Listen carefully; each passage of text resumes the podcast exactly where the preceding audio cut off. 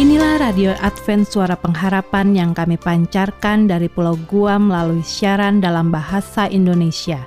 Salam sejahtera kami sampaikan kepada para pendengar kami di mana pun Anda berada. Selamat berjumpa kembali dengan kami, Radio Advent Suara Pengharapan.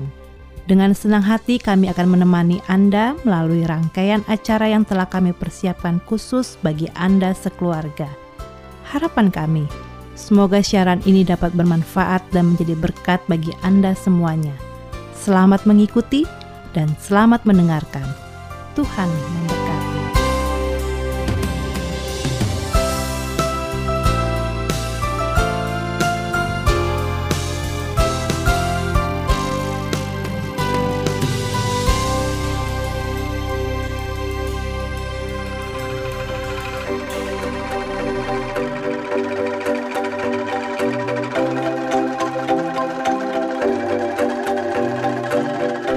Saudara pendengar yang dikasihi Yesus Kristus di mana pun Anda berada, kembali lagi dengan kami, Radio Advent Suara Pengharapan. Dan saat ini, kita akan memasuki acara yang pertama, Ruang Mendidik Anak. Yang pasti sangat cocok untuk para orang tua dan wali, atau siapa pun yang memiliki tanggung jawab mengasuh anak. Arahan dan petunjuk yang disampaikan dalam program ini mengacu kepada petunjuk Allah, baik dari kitab suci, juga pena inspirasi, yang merupakan tulisan yang diilhamkan. Namun sebelumnya, mari kita dengarkan lagu pujian yang berikut ini. Dari studio, kami ucapkan selamat mendengarkan.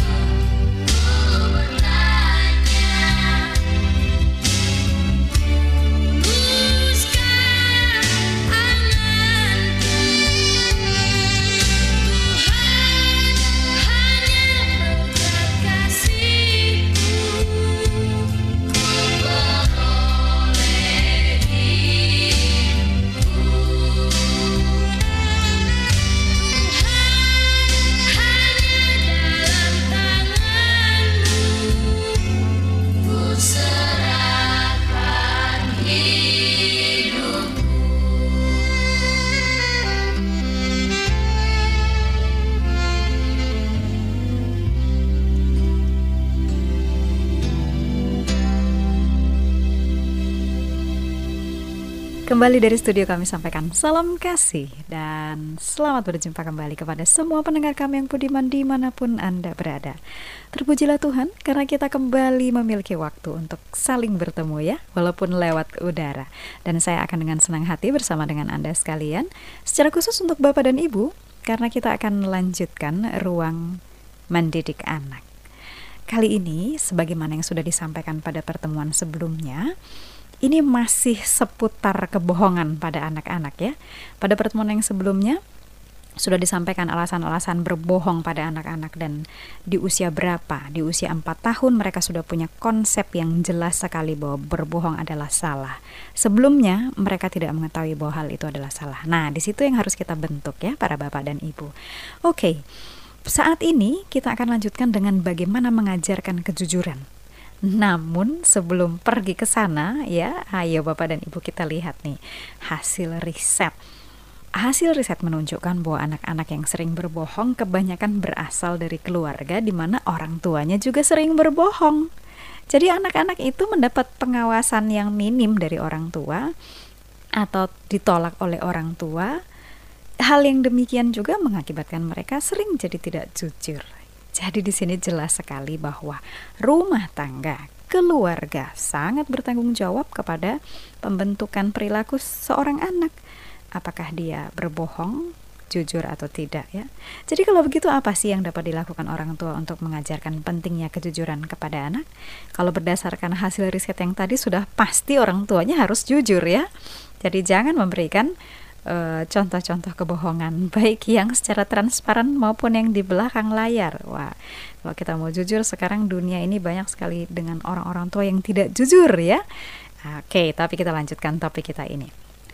Orang tua penting sekali untuk mengajarkan nilai kejujuran kepada anak sejak anaknya masih kecil tidak ada alasan yang baik untuk berbohong kepada anak ya itu kita mulai.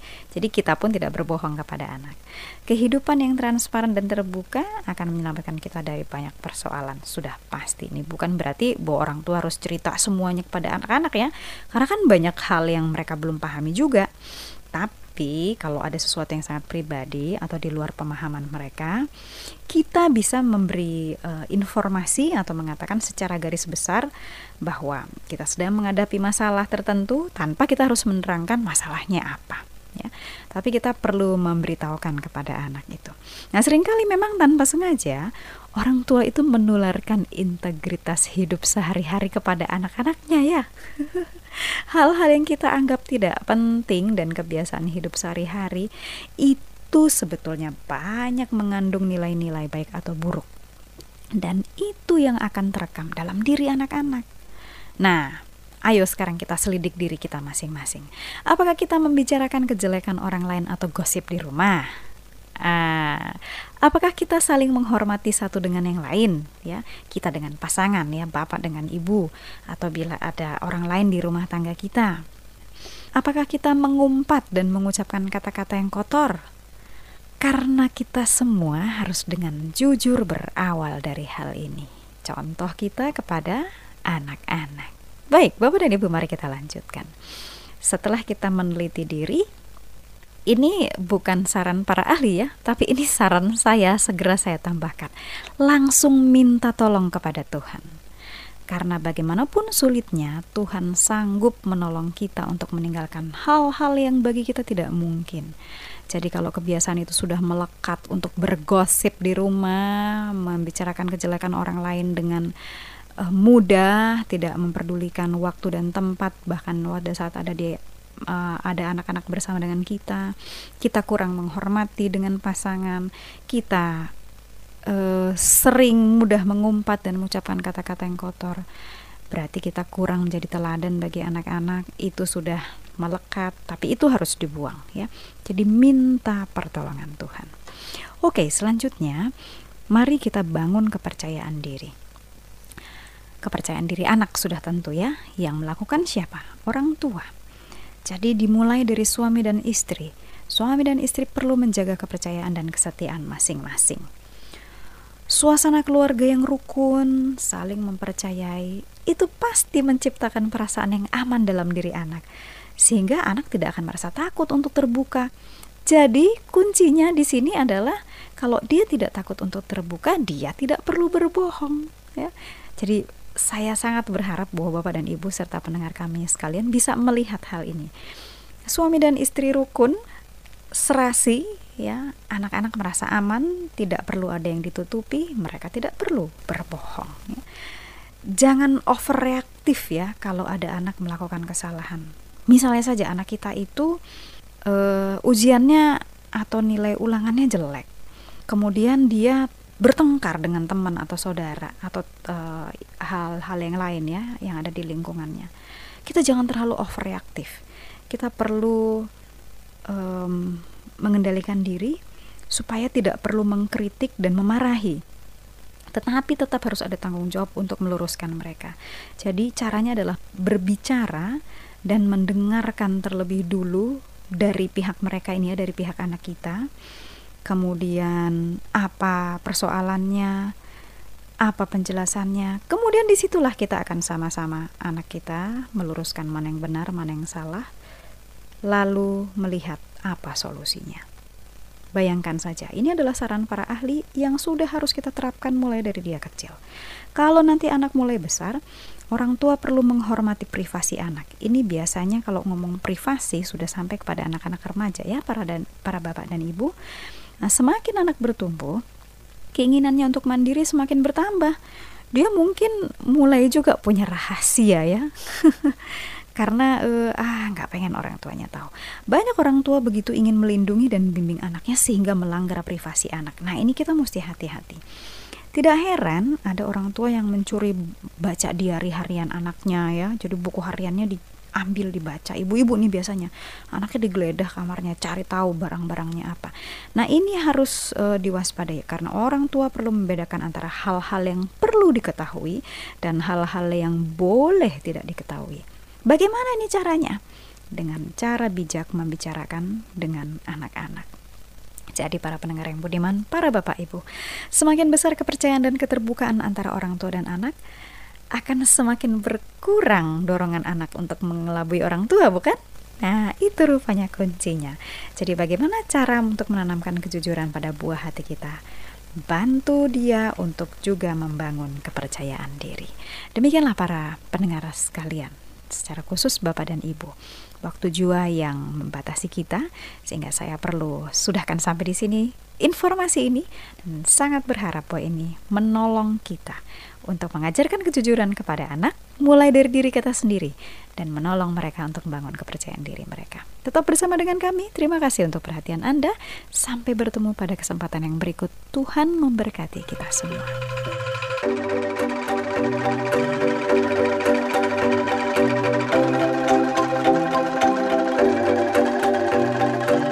Demikianlah acara yang kita sudah dengarkan bersama, yaitu Ruang Mendidik Anak.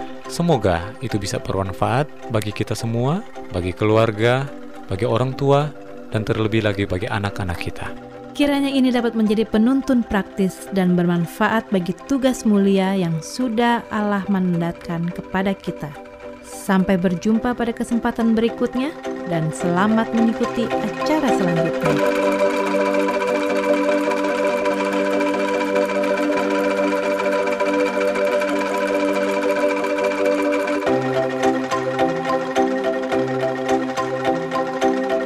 Selanjutnya marilah kita mengikuti mimbar suara pengharapan. Angkatlah diri dan bunyikanlah Yesus mau datang segera.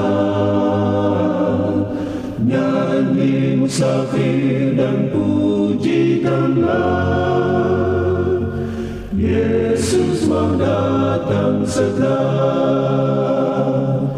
Datang segera Inilah mimbar suara pengharapan dengan topik pembahasan Piala Minyak Kasih. Selamat mendengarkan. Bangsa marah itu tandanya Yesus mau datang segera Pengetahuan bertambah-tambah Yesus mau datang segera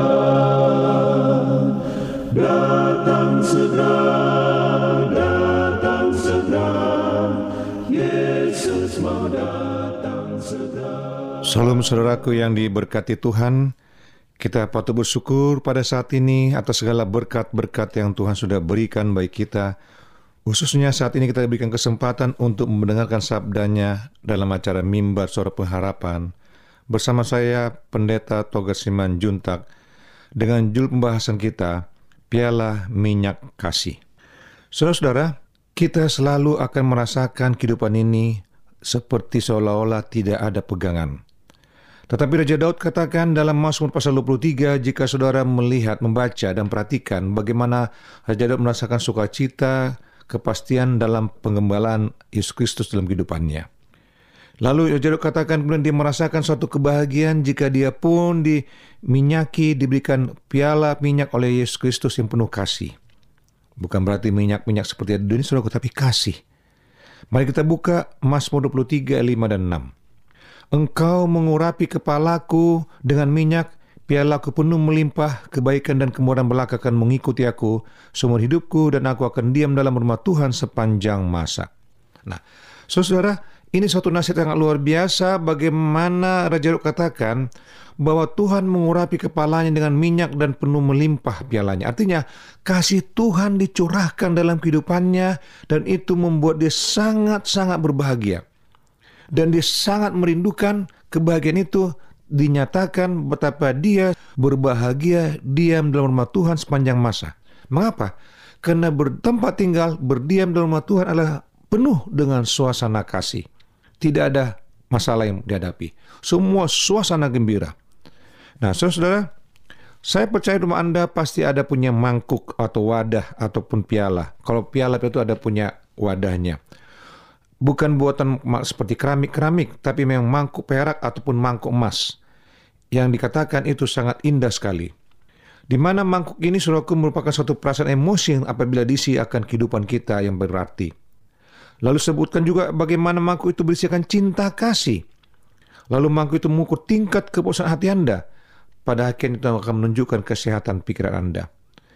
Cinta kasih yang seteruskan sini adalah bukan cinta romantik, melainkan cinta agape sebuah prinsip, bukan tanpa emosi, tetapi juga bukan bergantung padanya. Inilah cinta kasih yang diberikan tanpa tali menghubungkan, yang terjadi karena keterlibatan orang lain. Apabila kita merasakannya, endorfin sama seperti pengaruh lempian kimia dari morfin masuk dalam otak, menghasilkan rasa aman, damai, dan tenang. Orang merasa senang karena pada dasarnya sangat berguna dan dihargai. Apabila isi mangkuk emas Anda tadi itu berkurang akan cinta kasih, maka Anda akan merasa hampa. Baikkah cinta kasih pribadi Anda dari keluarga, pasangan Anda, atau anak-anak, atau orang-orang sekitar Anda. Maka Anda merasakan seperti tidak mempunyai apa-apa untuk diberikan ataupun menerima. Mangku yang kosong mengubah dunia Anda menjadi negatif. Lalu Anda akan menimbulkan kemarahan, ketidakpuasan, sindiran tajam, perasaan bersalah, dan kepahitan. Semua itu mengisi kekosongan tersebut. Saudaraku, di sinilah saudara harus meminta peran serta Tuhan dalam kehidupan Anda. Sebagaimana Raja Daud katakan dia mengurapi kepalaku dengan minyak dan pialaku penuh melimpah. Melimpah dengan kasih karunia-Nya. Tuhan dapat masuk ke kehidupan seperti itu. Kehidupan yang berisi kebencian dan egois itu akan dihilangkan. Dan Tuhan akan ubahkan dengan berapa hal itu diadakan perubahan yang sangat-sangat indah dalam kehidupan Anda. Sehingga tidak ada lagi piala kita berisi akan kebencian, rasa egois, rasa kekosongan, rasa hampa, penderitaan, tapi diubahkan dengan penuh kasih sayang, kebahagiaan. Lalu saudaraku, tidak ada seorang pun yang dilojangkan kuasa kasih pengunjungan dari Tuhan. Tapi walaupun Tuhan tidak melakukan itu, tidak berarti kita membiarkan dia yang mengisinya sepenuhnya. Tuhan memberikan kesempatan kepada kita untuk menjadi alatnya Orang-orang yang lapar akan kasih yang pertama-tama diperlukannya adalah kasih dalam perbuatan bersama manusia. Hal ini membuat mereka sadar bahwa sungguhnya hidup mereka kosong. Kemudian kita dapat mengarahkan mereka pada sumber segala kasih yang mengisi piala kita itu Tuhan kita, Bapa kita, pencipta kita, dan penebus kita. Saudara, apabila Anda merasa hati Anda kosong, mohonlah agar Tuhan mengisi hatimu ia akan segera memberikan respon yang sangat indah. Dan cara juga orang lain mungkin bisa menjadi pengisi mangkuk itu. Kemudian, apabila mangkuk Anda telah risi atau sudah penuh, Pergilah menjangkau keluar dan mulai mengisi mangkuk-mangkuk kasih yang lain yang kosong dari orang-orang yang merasa kesepian, tidak cintai, ataupun orang-orang merasa tidak berarti. Mungkin juga Anda akan merasa tidak dikasih orang, orang lain, tetapi itu tidak apa-apa. Tuhan tidak meminta seorang pun untuk merasa dikasihi. Ia hanya mengatakan untuk mengasihi. Dia merupakan tindakan kasih dan menjadi hal yang penting.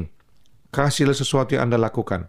Dan sementara Anda mengasihi, maka keduanya Anda dan mangkuk orang yang Anda kasih juga akan diisi dengan kehidupan yang melimpah. Nah, saudara-saudara, ada satu keluarga dengan dua orang anak. Kehidupan mereka sebenarnya sederhana, tetapi mereka mempunyai kehidupan saling mengasihi sama lain. Dan tetangganya suka melihat bagaimana kehidupan mereka ini begitu penuh kasih, baik dari segi makanan, lalu kemudian kehidupan sehari-hari, tutur kata, lalu uh, dalam pengucapan, say hello jika berpisah atau bertemu, lalu kemudian sama-sama ke gereja. Dan jika anak-anak mereka ini dilihat ada bermain, Ellen suka sangat senang berteman dengan mereka. Juga keluarga, bukan karena keluarga ini suka memberi atau memberikan sesuatu, bukan. Tapi dengan senyumnya kehidupannya karena mereka juga tidak bisa memberi sesuatu karena kehidupan mereka sangat terbatas. Kebutuhan mereka juga sangat banyak. Tetapi dengan kehidupan mereka yang luar biasa, penuh kasih, dengan senyumnya, lalu pancaran kasihnya, maka mereka ini sangat banyak berarti kepada lingkungannya. Dan mereka pun sangat disenangi. Dan kasih memancar dalam kehidupan tetangga-tangga mereka. Dan mereka pun mengenal siapakah mereka ini. Lalu mereka memancarkan kasih Tuhan dan Yesus Kristus ada dalam kehidupan mereka sehingga mereka pun mengenal mereka. Dan saudaraku, Raja Daud katakan, Kemurahan belaka akan mengikuti aku seumur hidupku. Artinya apa saudaraku? Di saat saudara memancarkan kasih saudara kepada orang lain, kehidupan kebaikan saudara, maka kemurahan kasih Tuhan akan mengikuti Anda seumur hidup Anda. Nah, ini membutuhkan satu pengorbanan dan juga kemauan untuk melakukannya. Dan jika Anda mau melakukan ini dan rindu untuk didoakan dan diskusi Alkitab, hubungi kami di 0813 1884 1488. Dengan penuh sukacita kami akan mendoakan dan menolong Anda. Berkat Tuhan Anda adalah doa dan harapan kami. Salam saudaraku. Amin.